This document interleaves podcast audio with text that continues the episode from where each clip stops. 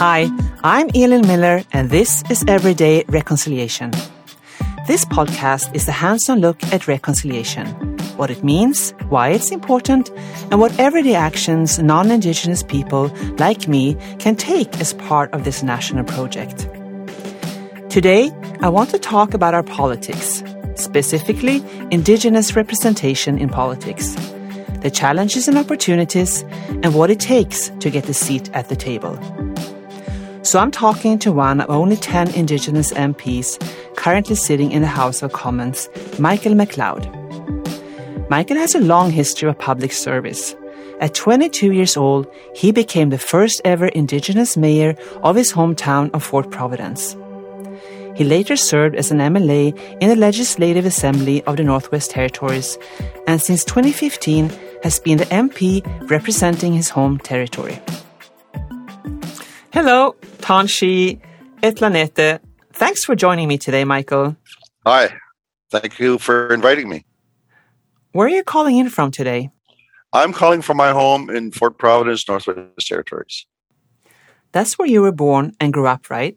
You're a Métis of Dene and French Canadian ancestry from a large family in Fort Providence, and the way you described it to me, you grew up in a fairly traditional way of life. What language did you speak growing up? Well, I was born in, in Fort Providence. Uh, it's the first community on the Mackenzie River. Uh, we call the Mackenzie River Dehcho, which means big river in the indigenous language of the area. Uh, I was born in a small uh, log cabin, and uh, we had quite a large family. And uh, my family spoke three different languages uh, at least my parents did. My parents spoke uh, the Michif French, which is the, the language that uh, uh some of our uh, family members that came to this area from uh, the, the Red River, Manitoba area, brought the Michif language with them, and they continued to speak it here. And we also spoke the Dene language, and Dene is the word for Indian here it means uh, it means people, and my parents were were fluent, and uh, as was everybody in the community. And both my parents also spoke English, but uh, uh at home we all spoke the Michif language until uh, we started school. Uh, I I started school at six years old and went to the Federal Indian Day School, and it was it was English only, and so we were not allowed to speak any any word that was not English. And if if you uh, if you did, you got you got punished uh, usually by getting strapped with a, a big rubber strap. So uh, my parents uh, um, didn't really want uh, you know to to lose our language, but at the same time they didn't want us to strapped. And my mother was very concerned because my dad was uh, was very upset anytime anybody punished us that way because as indigenous people uh, slapping or hitting or uh, raising your hand towards a child wasn't something that was done like my parents never never ever touched me uh, in anger and uh, and so my parents, my, especially my dad, would get very upset. My mom was always worried that he was going to go uh, do do something crazy at the school. So, uh, you know, we we we kind of were encouraged just to let, let's let's learn the language is What my, my dad was saying, let's learn to speak English, and and try to get a good education, and we'll try to see what uh, you can do to keep the language down the road. You know, once you got a, a good job and everything is fine. But uh, uh, no, the the uh, because we uh, went from the Federal Indian Day School and all of us in my family, and, and it was it was the case for everybody in our community and pretty much over the all over the north. We were then sent to the residential school.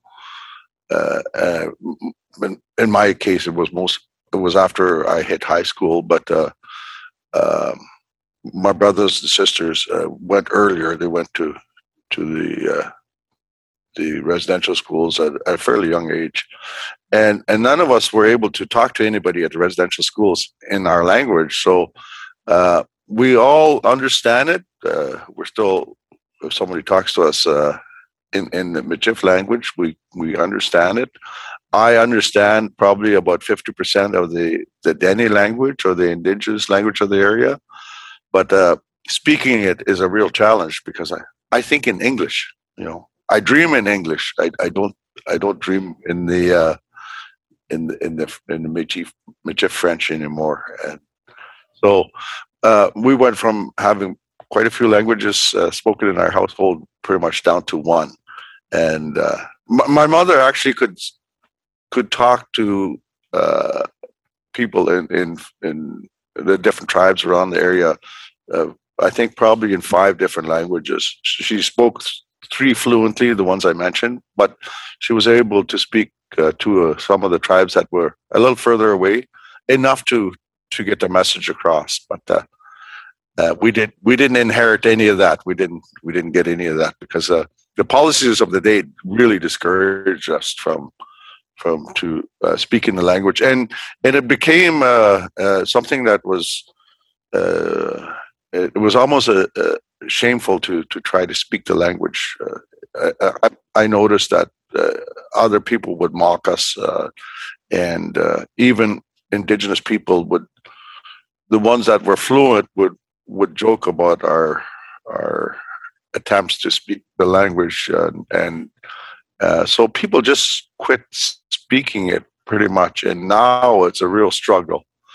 Yeah, everybody my age and, and younger is, is, really struggling. There's there's uh, immersion courses and uh, there was language revitalization attempts happening, but it, it's slow. Uh, the language is deteriorating faster than we're producing speakers for sure. Right. I tried to greet you initially in Michif and Dene. I'm not sure what's comprehensible. You can find resources online, but it's not easy to try to learn, that's for sure. Yeah, and and and the Michif language, uh, because it's it's a, a, mixture of French and and the traditional language, the indigenous language of the area, it differs. It differs. Uh, like the Michif language spoken in Manitoba is different from what we speak in, in the Northwest Territories. And, and because the Michif language was so isolated in the Northwest Territories to a small population of Métis, the language it, didn't change. The words we use that are, are French are are so old. Uh, if I try to uh, talk to somebody that speaks French, they a lot of times will say, "Who talks like that?" I mean, that's how my you're using words that my grandparents would use you know, uh, and like we we weren't exposed to uh, other international French speakers, and so our our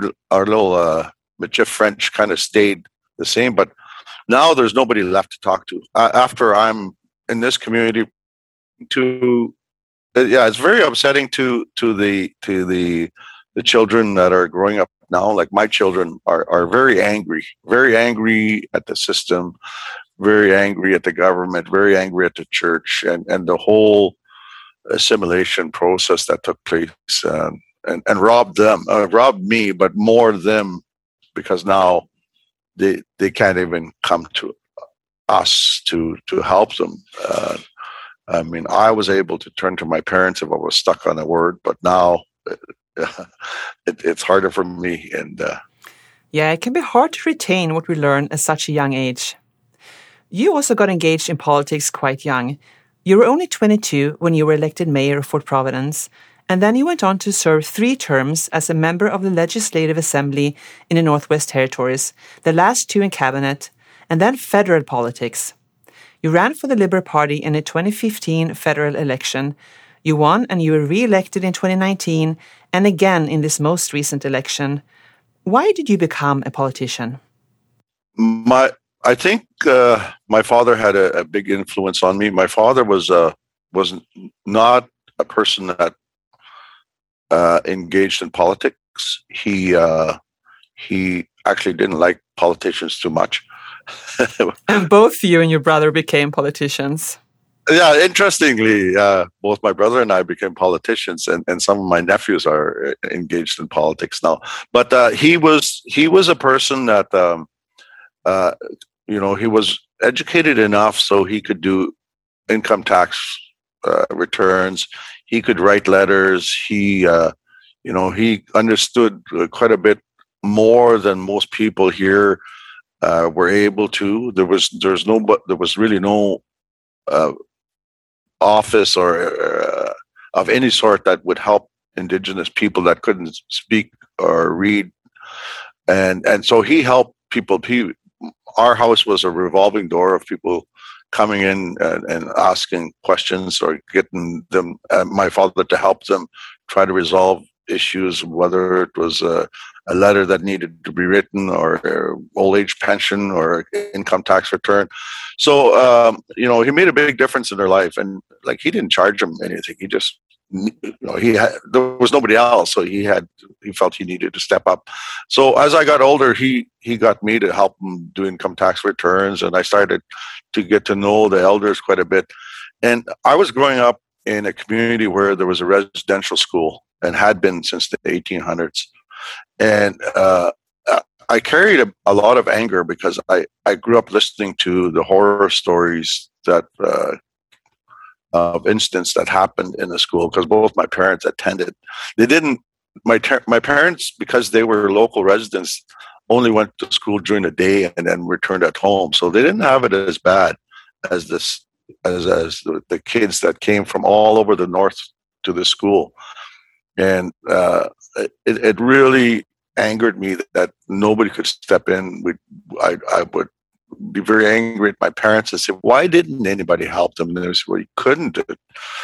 You would go to jail. The police were there." And so, between the, the anger that I felt and uh, for for what was happening, and, and angry that nobody could help, and then seeing my dad actually help people, made me really want to make a difference. And uh, as soon as I went to the uh, to to high school, I, I, I got involved, and and I knew that being involved is where you could make a difference and you could make change.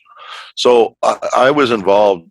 You know, I I was I formed the first uh, student council at our little elementary school, and then I joined the, the board of governors uh, as a as a student rep at the at the residential school and uh, I, I, just kept going. When I when I came back, uh, a lot of the elders wanted me to travel to the tribal council meetings because a lot of them couldn't speak English well, and I was anxious to go because I wanted to change the, our community. I wanted to improve our community, not so much on the indigenous issue side, but for sporting events and for facilities and things of that nature. Uh, but while I was there, I was also getting an education on on on land claims and uh, self governance and the treaty process, and so it, it just kind of evolved uh, naturally for me. And uh, at, at uh, I, I, looked at our community and, and you know looked at our struggle trying to get facilities for our young people, and looked at who was making decisions and our our settlement council had nobody that was indigenous on it and, and I, I, I thought that was unacceptable. So when I was 22, I decided to run, and uh, I, I, became, I think, one of the. I think I, I was the first Indigenous mayor, and uh, once I was elected, and I thought, "Oh my God, what do I do now?" But then, but then I knew what I wanted. I need, I knew what we needed.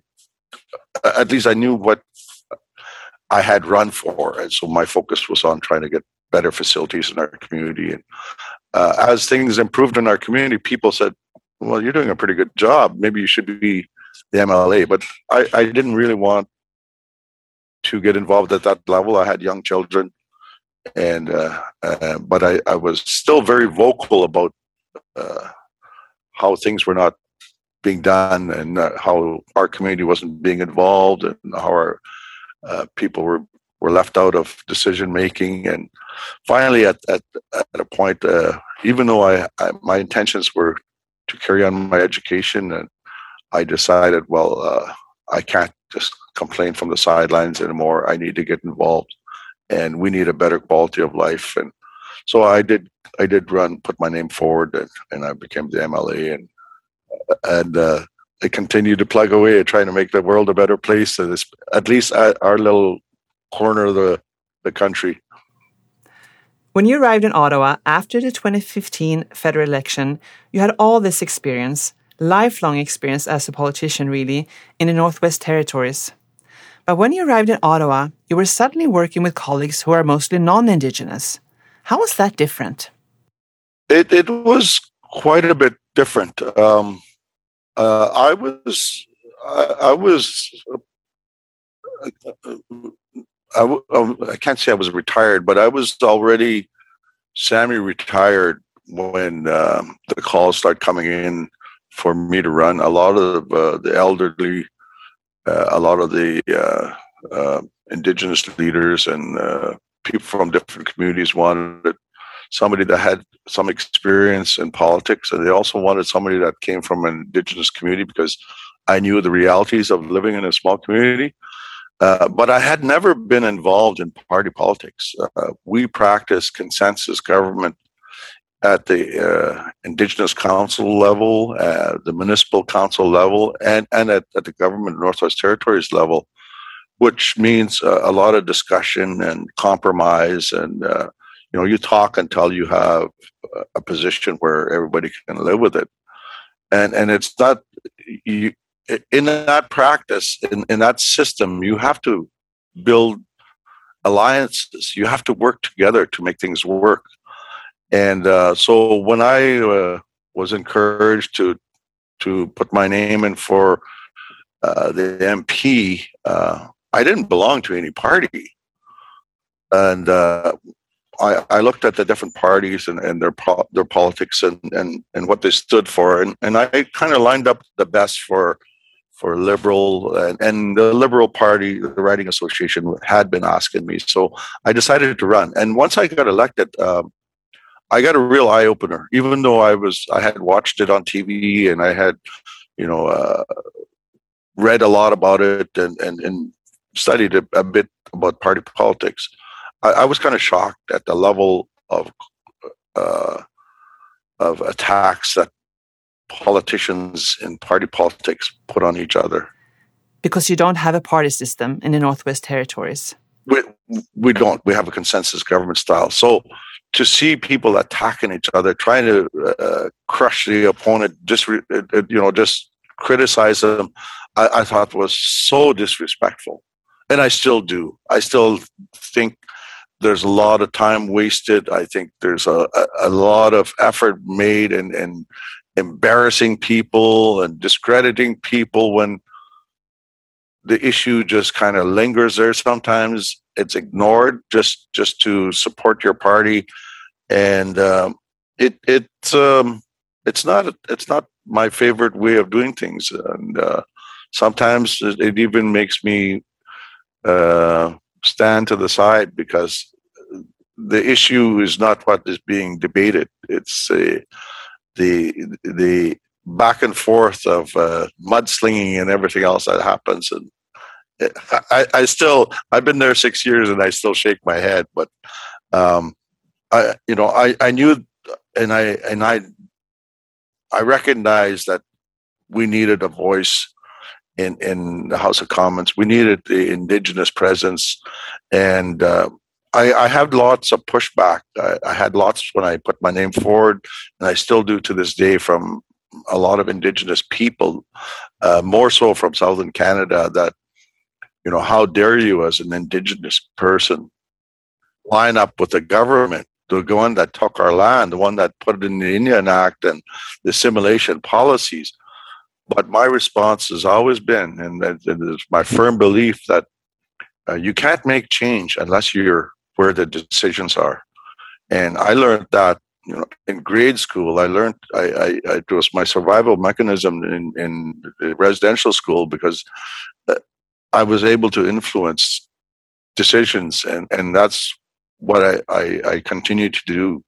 And I think it's you know my president says the only MP that attended residential school and uh, the only MP that lives in a small indigenous community, um, you would think would be, uh, you know, uh, not even recognized. But I think I get a lot of attention because of it, because so many people want to know what's going on. Uh, the other thing that really shocked me when I first entered the the chambers of the House of Commons and started meeting all my colleagues and and talking, uh, you know, informally, is the lack of knowledge uh, about the North and about Indigenous people. In in the North, uh, pretty much uh, everybody knows about the treaties. Everybody knows the history of the Dene and the Inuvialuit and the Métis, and everybody knows the importance of uh, dealing with land claims and self government and and righting a lot of the wrongs that were were done to the indigenous people. But your fellow MPs didn't. But some of my fellow MPs knew a bit about it. There was there's some MPs that know absolutely nothing. They they did not know what a Dene was. Uh, they did not know what an Inuvialuit was. And and I thought in this country, in this day and age, everybody would know. Uh, you know, the the Inuvialuit or are what used to be referred to uh, as Eskimo, and the Dene are what is referred to uh, or was referred to as Indians. But both those terms are are derogatory and uh, insulting. So uh, it kind of uh, opened my eyes that we got a lot of work to do, and uh, education on Indigenous past history and and current situations are are something that somehow we got to figure out that maybe by putting it in the curriculum or everybody should know uh, Canada's history. And the Canada's history starts with indigenous people. So uh, that, that's going to be something that's uh, going to be very important you mentioned that you received criticism from indigenous leaders when you ran for federal politics. I'm interested to hear a bit more about that. Do you feel that, that there's a conflict between representing indigenous interests on one hand and those of the federal government on the other? Yeah, sometimes. There, there's times when um, uh, the indigenous uh, governments and indigenous population want me to jump up and down and, and be very loud on on certain things uh, that you know would force me to uh, attacked members of my own party. Um, and uh, for the most part, uh, especially with constituents in the North, um, I'm able to, to talk to them. I, I have a very good communication uh, connection with uh, all the municipal governments in the Northwest Territories. I have good contacts with uh, the indigenous governments and, and talk very frequent frequently with them, and the government of Northwest Territories, all the MLAs and the ministers. Uh, so uh, you know, I, I have a good sense of what's going on, and uh, I, and and I think that's the key.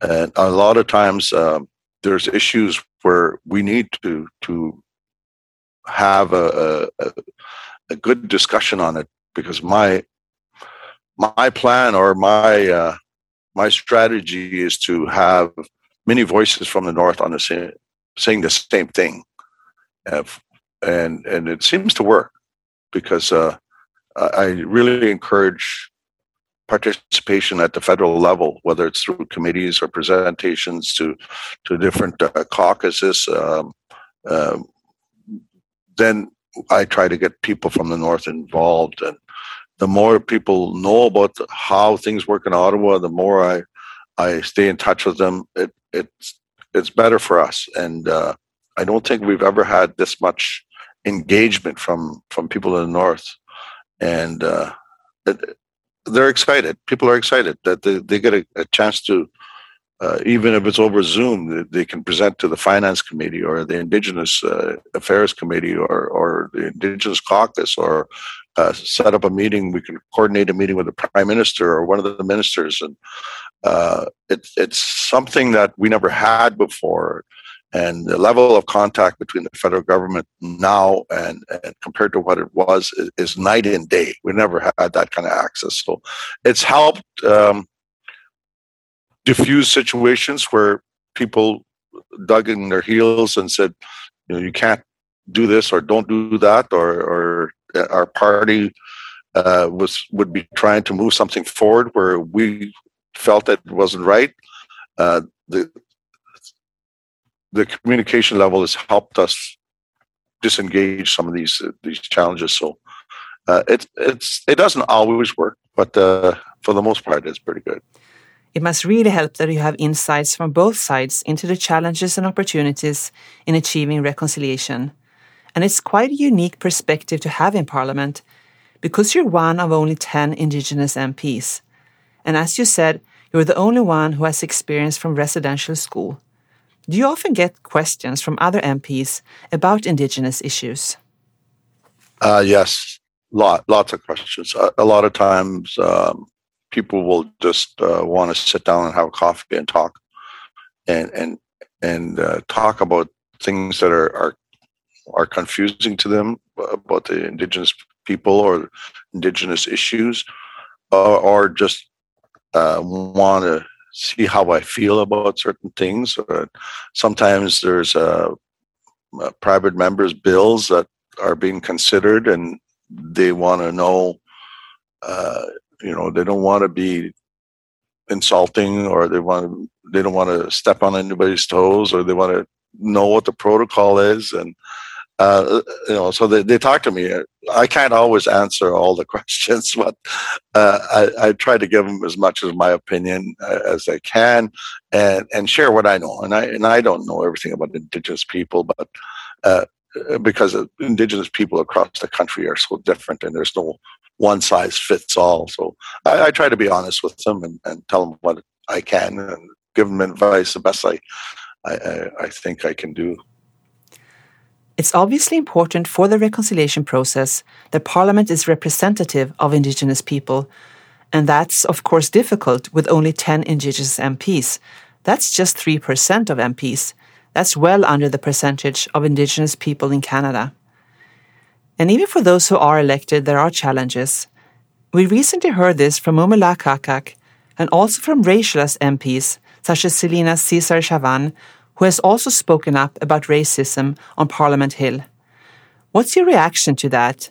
And based on your experience, how can Parliament become more welcoming and supportive of Indigenous MPs? The issue of racism is a difficult one to challenge. Uh, and a lot of time, racism is built, built around ignorance of, of uh, the other people's uh, history and uh, you know lack of knowledge on their traditions and their culture. I I, get it. I, you know, I I lived with racism all my life, and uh, I try to not get stuck in a in in a in a situation where I'm angry about it all the time.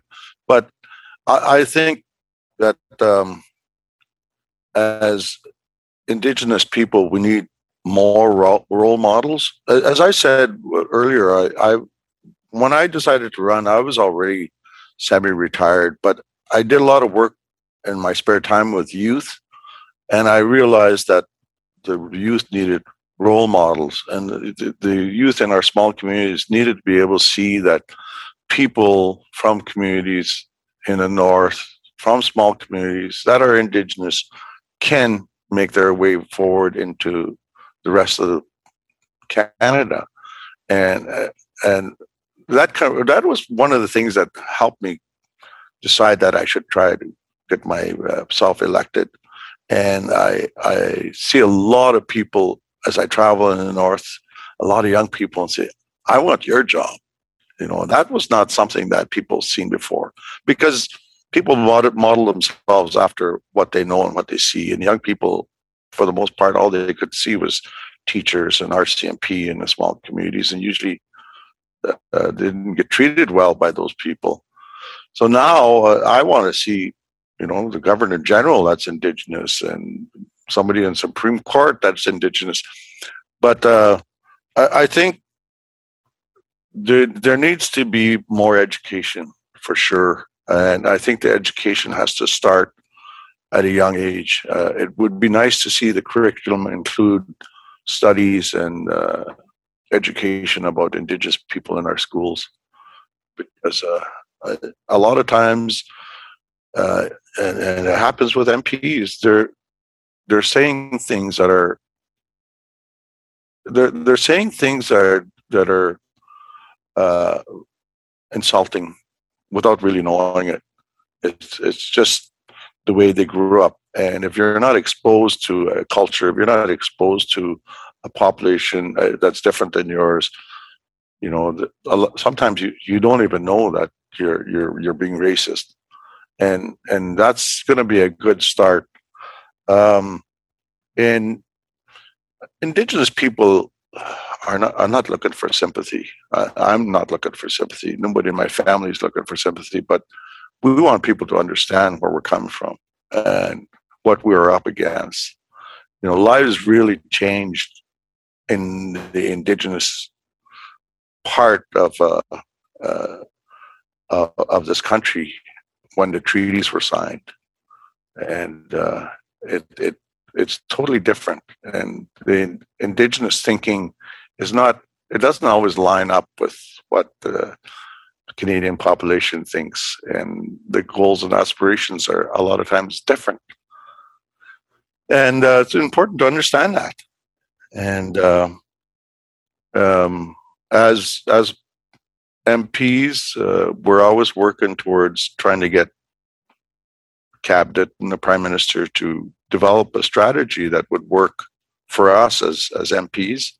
And uh, outside of that, I, I certainly encouraged anybody that would listen that is indigenous and looking at uh, being a federal politician to to try and do so because uh, I know for a fact that if we had 100 indigenous MPs in the House of Commons, the tone of discussion on indigenous issues would change, and and I think most people would realize that we're only trying to live at the Canadian standard of living. You know, we're only trying to develop uh, healthy communities, you know, that have healthy uh, people living in it with with uh, opportunities for our young people. And a lot of times people don't understand that that's all we're after and you know have a rightful place at, at decision making tables we signed treaties uh, and, and peace, peace and friendship in order to coexist. But that didn't happen once the treaties were signed.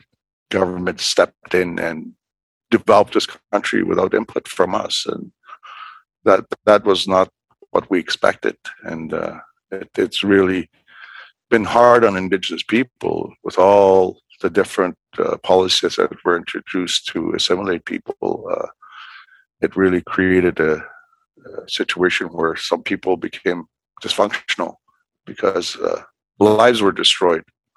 But we don't need to continue that way. We we can fix it. It's not too late. You know, there's there's been 150 years of uh, the indigenous people getting a really rough ride, but we can turn that page, and I think we're heading that way. It's really great to hear that optimism. With that in mind, I'll ask what I've been asking everyone through this series. What are the three top things that non Indigenous Canadians can do or should be doing as colleagues, friends, or decent citizens to contribute to reconciliation? The top one has to be uh, the priority ha- has to be uh, for people to educate themselves on Indigenous peoples' history.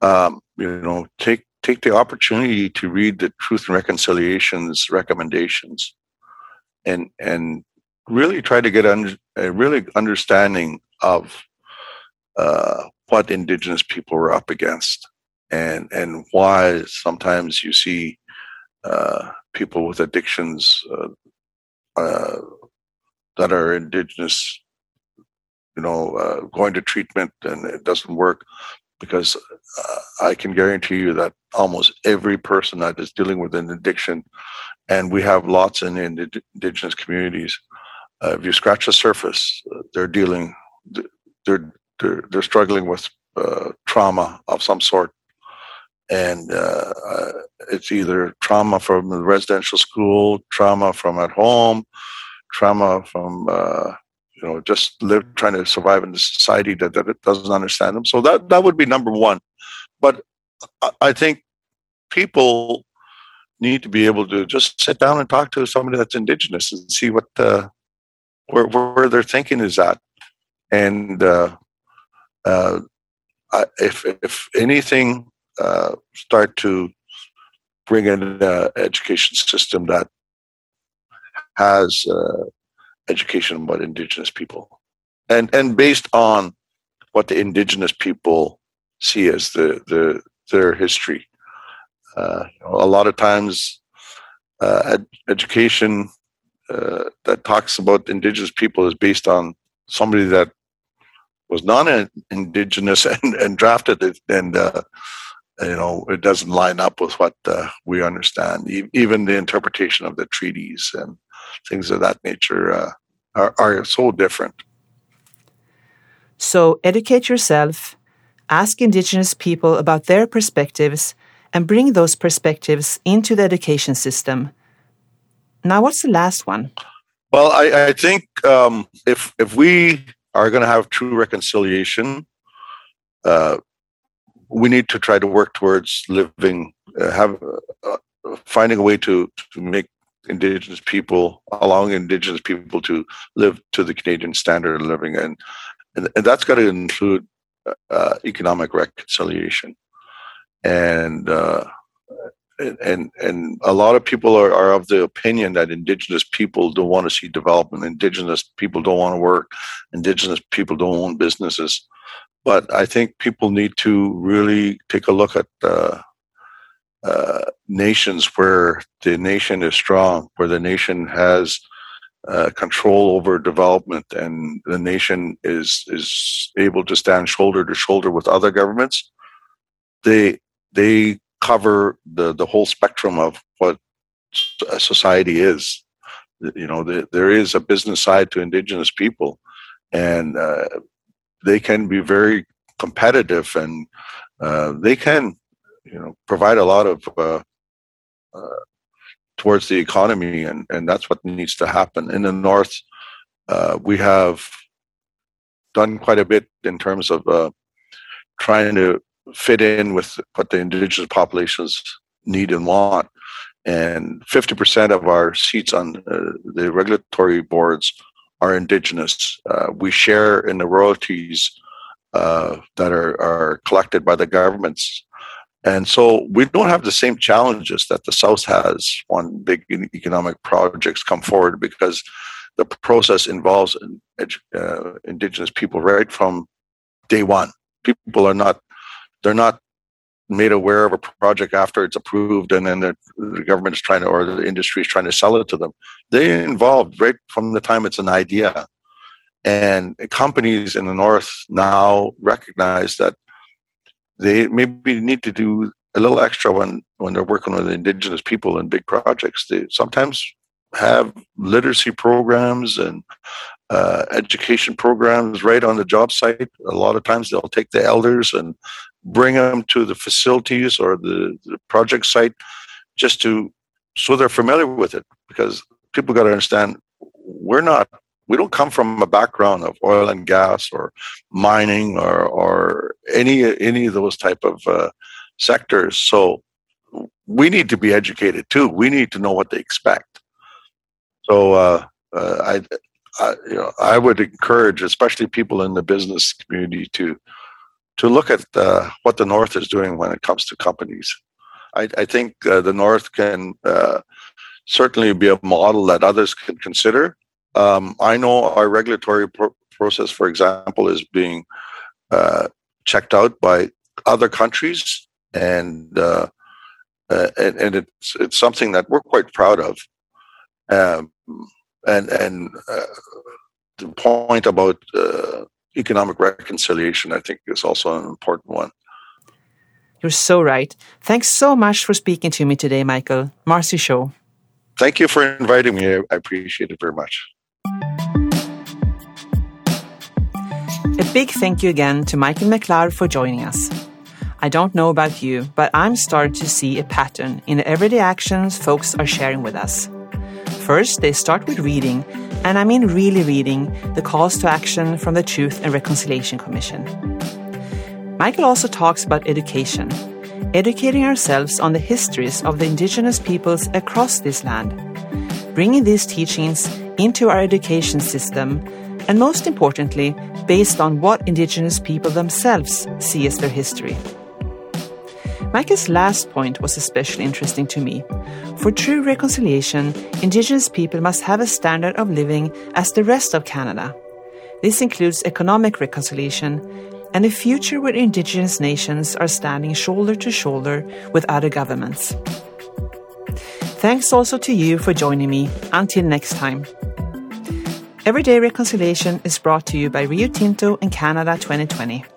The show is edited by Aaron Reynolds and produced by me, Elin Miller, along with Carolyn Smith and Aisha Jara. The artwork was designed by Sylvie Levier, and the music was produced by Marius Miller.